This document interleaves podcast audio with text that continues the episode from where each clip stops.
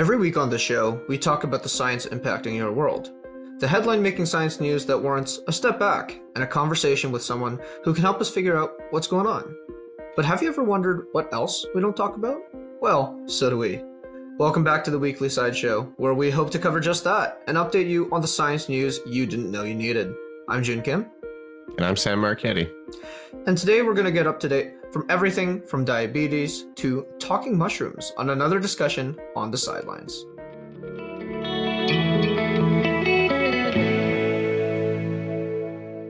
So, Sam, uh, what, what have you been reading this week? Okay, you remember a few weeks ago? I think it was you and I. We talked about um, the first the first uh, organ transplant from uh, different species. So the first right. organ transplant of a different animal into a human. Yes. And do you remember what it was? It was like a pig heart or something like that, right? Yeah. So it was a 57 year old man. Uh, his name was David Bennett Sr. Uh, he got the organ on January 7th, and basically he got a pig heart that was slightly modified, transplanted into himself because he was um, incompatible with any currently available uh, human hearts that were on the organ uh, donor list. Okay. So they got uh, a slightly modified pig heart uh, and they transplanted it into him. And it was super exciting at first because uh, it's never been done before. And the first time they did it, it wasn't immediately rejected by uh, Mr. Bennett's body. It, he just kind of accepted it and it was working fine for a while. Um, unfortunately, what I was reading this week uh, is that he did pass away recently. The the organ did end up failing. Um, having said that, it's still a pretty exciting kind of um, it's a pretty exciting advancement. The fact that it wasn't rejected immediately um, in the first place. Yeah, I mean that's really interesting too because like when when I think like oh we should put an animal's organ in a human, that sounds to me like something that would immediately just get rejected. So it's been a few weeks that he's been able to survive with his new organ, right? So that that seems like an advancement in itself. I agree. Yeah, and it's also it is kind of sad because it's becoming um I guess just as the population explodes, it's becoming more and more common that people are considering uh, xenotransplantation, which means you know taking the animal organs and putting them in humans. Um, uh, at the University of Alabama earlier this year, another thing they tried was putting uh, slightly, again, slightly altered uh, uh, kidneys into uh, a brain dead patient, and then the kidneys actually worked and were able to produce urine in this brain dead patient for three days. Um, mm. So it is something that people are turning to a little bit more, and they're getting a little bit more interested in uh, studying uh, xenotransplantation. Right, super cool. I mean, there's such a demand for organs, and there just simply aren't enough organ donors, and there are just so many people who need the transplant. So I think it does make sense that we're trying to turn to animals and see what we can do there. Yeah, yeah, absolutely. So on completely different news, uh, last week we talked about how Google is, you know, advancing through the world, and we talked about these self-driving cars becoming available as ride shares. Uh, did you did you hear about this by any chance? I haven't actually heard of the self-driving cars being available as ride shares. So, like on Uber. Yeah, so pretty much, uh, but it's a different company. It's called Waymo, which is owned by Alphabet, which is the same company as Google.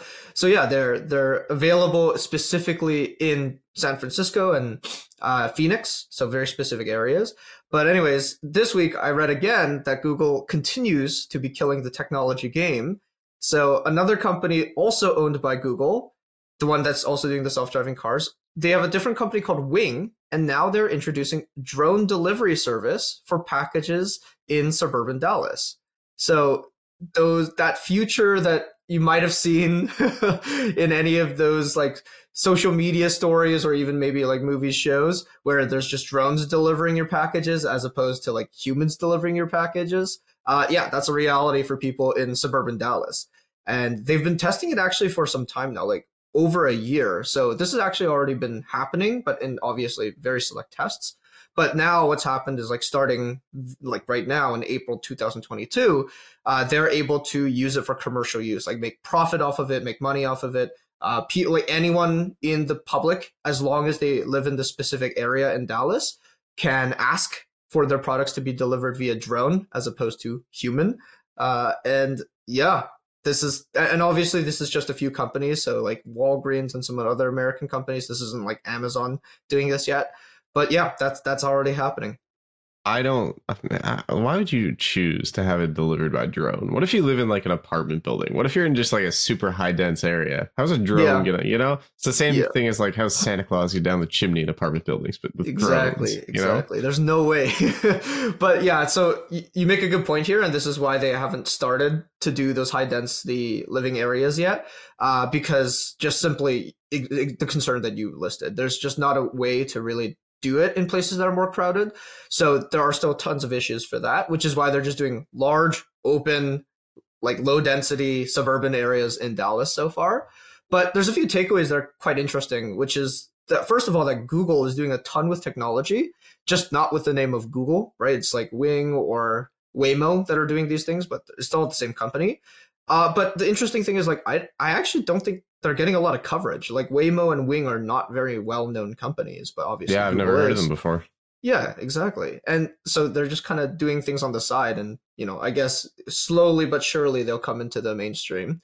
But the second thing is it seems that Wing has actually beaten Amazon in the race of commercial drone delivery because Amazon uh, is not doing this. They're they're testing, of course, but they haven't like gotten commercial approval yet. So that's pretty cool, I guess, for them. Because Amazon had a few missteps, and apparently, like one of the benefits of Wing is that they don't need to like land their drones; they can just like lower the package on like a tether and automatic re- release them. Uh, apparently, that's one of the advantages that Wing has over Amazon. But anyways, yeah, there's still tons of issues for places that are crowded, like we talked about, but they are starting up, which is crazy. That is pretty crazy. It's also like wild to think about just how far AI is coming because I'm guessing these drones are, you know, like AI, like they're not, you know, human piloted, are they? They're actually for now human piloted. For Oh, now. they are. They are Yeah, still. yeah, yeah. Okay, okay, okay. so there's just somebody sitting there with like a remote control flying exactly. Exactly. Okay. Yeah, but I, I guess guess, that's still the next step. Yeah. Yeah, I, I would think the next step would be getting an AI to go do it. I man, it's wild though. I just assumed AI would be Yeah. behind it, right? Given how Yeah. much AI is behind now. I mean, yeah, Um, not not a not a unfair assumption to make. I agree. Yeah, it's definitely a definitely a cool area to keep looking at into the future, though. Mhm. So, in other news, um, you heard of ozone? Yes, like the ozone layer. Yeah, like the ozone layer, the ozone hole. So back in the when was it, the eighties, the seventies, late seventies, um, uh, the human population kind of realized that we were destroying this layer in the um in the uh, upper and uh, lower atmosphere. Um, eh, basically way up high. We we realized we were destroying this layer of a chemical called ozone, and what that ozone does is it kind of reflects UV light back into space before it can come and hit the surface of the Earth and cause damage to us because you know UV light in high um, high amounts can damage uh, your DNA, can cause cancer. Um, you can even get like you know minor burns uh, immediately. Um, there's actually a, a trek a while ago, and I don't remember who it was or what context it was in now, but somebody went and did an expedition to Antarctica where there's still a small hole in the ozone.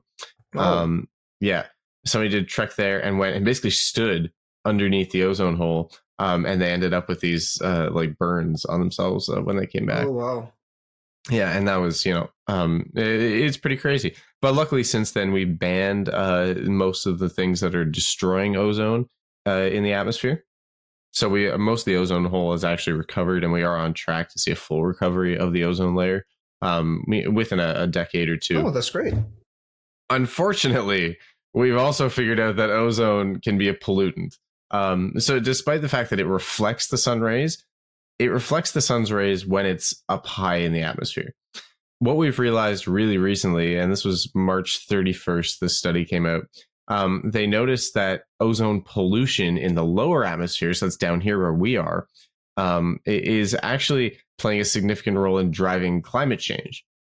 Oh man. So this is just I mean like there's no real solution other than making sure the ozones is all the way up in the upper atmosphere then. Yeah. Well, the biggest thing is just that, you know, ozone pollution down at this level. Um it's actually and it's weird.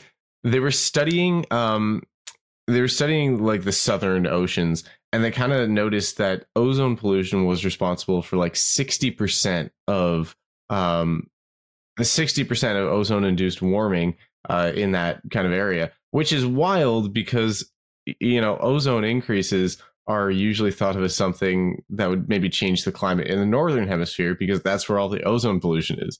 But it's changing the climate in the southern hemisphere and warming the oceans. Sounds like this issue is a lot more complicated than we once thought, and we really got to rethink a few things for sure. Yeah, it is really interesting to think about just at, at, on the basis of the different, you know, the different uh, altitudes of the ozone concentrations. It has completely different effects. When it's high up, it's benefiting us and it's protecting us from, you know, UV radiation. But when it's down here, it's also it's actually preventing, um, you know, the ra- heat radiated from the Earth to, from escaping back to space. Right, and it's scary to think that like even something that we thought was good for us uh, does end up as a pollutant because it just kind of goes to show that like more things than you think can end up being pollutants, and the impact that humans have are probably larger than we already think as well. Yeah, absolutely. All right, so I also read some really cool stuff about some treatments for diabetes, and I think that this is going to be a little bit interesting because it inc- involves nanotherapy because that's kind of a term that's saved for like ah these futuristic new treatments. But honestly this form of nanotherapy seems pretty down to earth. So so let me explain what i uh, read about this week. So people have type 1 diabetes from a young age. That's what type 1 diabetes is. It's a genetic condition. And because what what they're missing genetically is the ability to create their own insulin because their own immune system will attack their own pancreas cells. They're called islet cells that make insulin.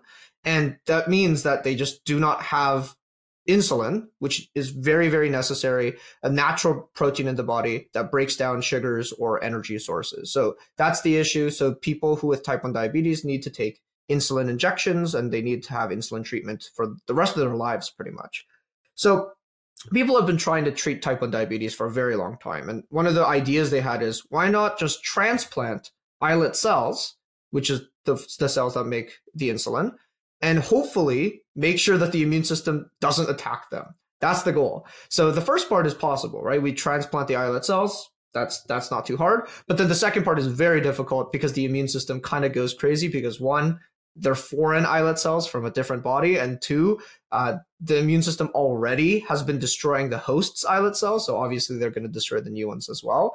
So, you know, this fine balance between you know turning off the immune system too much meaning that you get infected with other diseases. If you allow the immune system to continue operating normally it'll just destroy the islet cells all over again. Like where's the fine balance? So one of the drugs they use is called rapamycin and similar issue here. If you use too much rapamycin, it's toxic. And if it, you use too little rapamycin, then it does literally nothing for the immune system. So again, finding the balance is hard because when you orally swallow rapamycin, some of it gets some of it gets digested and it's not even fully effective. So so here's where the nanoparticles or the nanotherapy comes into play. So researchers realized, okay, we need to use this drug rapamycin.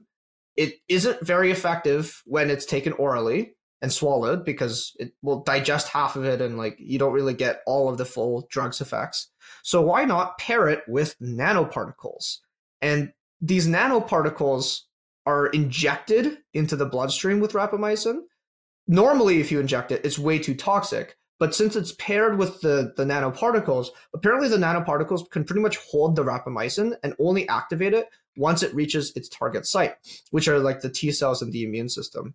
So they've paired this nanoparticle, and I don't know the details of the nanoparticle, but apparently it is able to hold off the effects of the drug until it reaches the point that it needs to be at. And ultimately, it reduces side effects. It can, you know, you can use less of the drug. And they te- tested it in mice, and apparently it cured diabetes temporarily. Not like a 100% great solution, but at least did cure diabetes temporarily, which is pretty cool. Wow. So it kind of sounds like it works on the same uh, the same principle that like you know um when you take uh I think it's Tylenol has them like the gel caps. You know when you you swallow a gel cap and then uh, it only gets released when it's at the right point in your digestive system that the gel cap can be broken down. Mm-hmm. Yeah, it's the same principle of like slow release in a way, where it's like delayed response or trying to make sure that not the entire drug is used all up all, all at once. And I mean, yeah, I think it's cool that, you know, people keep talking about like, ah, oh, nanotherapy, nanosurgery, all of that's in the future. I guess nanosurgery is kind of in the future. Uh, but nanoparticles are being used today. Yeah, that's awesome. Man, to think, you know, the last time I thought about nanoparticles, I just thought about, uh, you know, the uh, Iron Man suit in uh, Endgame. Oh, yeah. Uh, so in other news, uh, very very different, sort of actually. This is still on a on a microscopic scale, but Cool. Something that was done uh, just a couple days ago. Um, for the first time, uh, there was kind of a treasure trove, they say, of new data about RNA viruses published, um, and it came from uh, a collection of thirty-five thousand water samples around the world's oceans uh, that have been collected over the last uh, number of years. Um, and basically, this uh, this data has revealed an entire you know new phylum of uh, RNA viruses, uh, and more importantly, they found this phylum of RNA viruses all over the world. Um, oh. Okay. yeah, so it kind of you know shed some light on the fact that well, these viruses must uh, have some kind of importance ecologically um, to the world around us because they are everywhere. Right. Yeah. Um, and it was actually pretty interesting how they went about this because it's very difficult to just go and look for, uh, you know, viruses in the oceans. Um, so what they did was they went to, um, they went and looked at different organisms floating in the sea. Um, Okay. So because it's hard to find and detect RNA viruses, they would look for the genes of organisms that are currently floating in the sea. So the way the viruses work is they'll go through, um, you know, one of two cycles when they attach to your cells, either the lytic cycle or the lysogenic cycle. Um, and a lot of them will eventually end up in the lysogenic cycle, um, which is this cycle where that viral uh, RNA is actually uh, kind of integrated into your DNA, uh, and it just sits there dormant. It doesn't do anything. Okay. So what researchers did was they went and looked at organisms in the sea, and then they looked at their DNA and they looked for specific sequences that contain uh, this one specific gene called RDRP. Um, and RDRP is this gene that we know uh, has evolved for you know billions of years in RNA viruses and isn't present in other viruses or other cells. Um, so they kind of look and they see, okay, this organism has this ancient RNA piece of genetic information. I'm sorry, ancient piece of uh, viral genetic information is what I meant to say. Um, so therefore, we can kind of say, well, we know this virus must be in the same place as this species because it's been integrated into its uh, into its genome. And what was the result? Did they find that these like floating organisms everywhere did have that genome? Yeah, yeah. Basically, all over the oceans, they found that um, you know different organisms have this gene, so we can kind of tell that this whole new phylum of uh, RNA viruses is everywhere. Um, and it, it's also cool because it helps us not just to track viruses, but because they're so old, because this gene is so ancient, it's also kind of helping us to trace uh, the origins of life. So we can see the origins of life showing up in all these different places now, um, which is just really awesome. Oh, that's very cool. And like, there's the crazy statistic where we've only discovered like or explored like five to ten percent of our own oceans. So I think it's very fitting that all of these unknowns, including viruses, like we might be looking for fish or like other like mammalian species or something like that. But no, there's also tons of viruses, bacteria. I'm sure that are waiting to be discovered within the oceans as well. Absolutely, and you know they found uh, like uh, five five thousand five hundred, I think, new uh, RNA virus species within this uh, this new collection of data, and even that is like next to nothing. Like it's very exciting because it is, you know, it's a leap, it's a lot more, but at the same time, compared to everything that's out there, it's next to nothing. You know? Right. I also just wow the process of finding five thousand five hundred new unique species. I mean that that just seems I mean incredible, but also a very difficult process to even like differentiate. Like ah, this one is clearly a different species from this other one. Like that that seems like a very grueling process in and of itself. Oh yeah, there's like almost fifty authors on this paper. Like Okay. there's almost fifty people that put the uh, you know put the work in. Right, right. That makes sense. That makes sense. So there was actually a new discovery on land as well. And this is the crazy, crazy story that mushrooms can talk. So believe it or not, mushrooms do communicate with each other. Uh, do you have any guess as to how? Uh, I want to I want to say it's like an avatar where they like probe the ground and they can see like all those you know connections between the trees. I feel like it's like that. You're actually very close. Uh, and uh, funny that Avatar actually kind of gets that pretty accurate then. Uh, it's so we use air vibrations as in our voice to talk, but mushrooms use electrical signals to communicate. And where those electrical signals come from is exactly what you said. Uh, they're on long structures underground called hyphae. And they work actually very similar to nerve cells in humans, and they just conduct electrical signals to other hyphae to communicate information. So that's how fungi in general, so I said mushrooms, but fungi in general use this to communicate. Very, very cool stuff. And the reason why this is necessary is like mushrooms aren't like sole mushrooms. Like you won't find like a singular mushroom. Like they usually grow in patches, and fungi specifically are in large, large like growths next to each other. Uh, and what that means is they need to communicate with other parts of itself. So since it grows in patches like that, or even grows on trees and things like that, there needs to be some form of communication. So let's say there are things like threats. If a part of a fungal network is injured or they need to communicate where nutrients are rich. Well, apparently all of those things are communicated through those electrical signals through the hyphae. And what's very cool is apparently other plants that are connected through that hyphae network such as trees that they're growing on, can also get signals from them. Uh, if they interpret the signals the same, I don't know. But yeah, mushrooms can talk to trees as well in a way. So one researcher was incredibly curious about these electrical signals and looked at them to see if there were any observable patterns.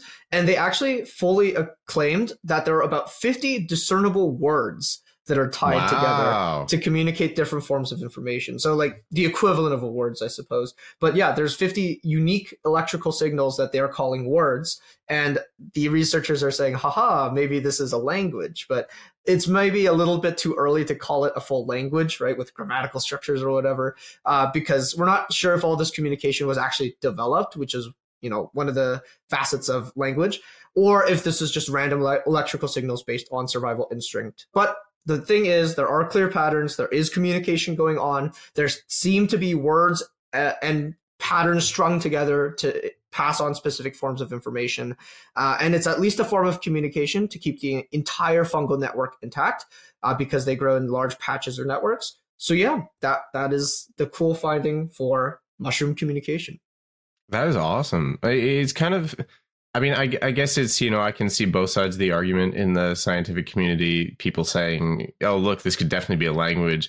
And then other people saying, there's, you know, we want to see a little bit more evidence first. Um, mm-hmm. But that is super cool that, you know, all these things that we've known about, like fungi and like trees and all this, like we've known about it for a while, but mm-hmm. they could have been communicating completely under our radar for so long. Like, that's crazy like uh, people who have dogs always wonder like ah i wonder if my dog can communicate with me or at least they also wonder if dogs can communicate with each other. Uh, but you know they probably can and the other thing is also you know even fungi can so yeah. probably dogs can too other pets can too. So yeah a lot of interesting stuff. The just nature communicates a lot more than we think i suppose.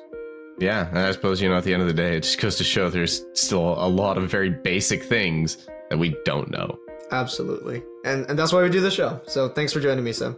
And thank you again for tuning in. And remember to subscribe for more conversations and some insightful answers to your questions about the science impacting your world. If you want to learn more about the ozone layer or any of the other topics we've talked about on the show, visit us on Instagram, Twitter, or TikTok at Sci for Everyone, and on our website at www.scienceforeveryone.ca.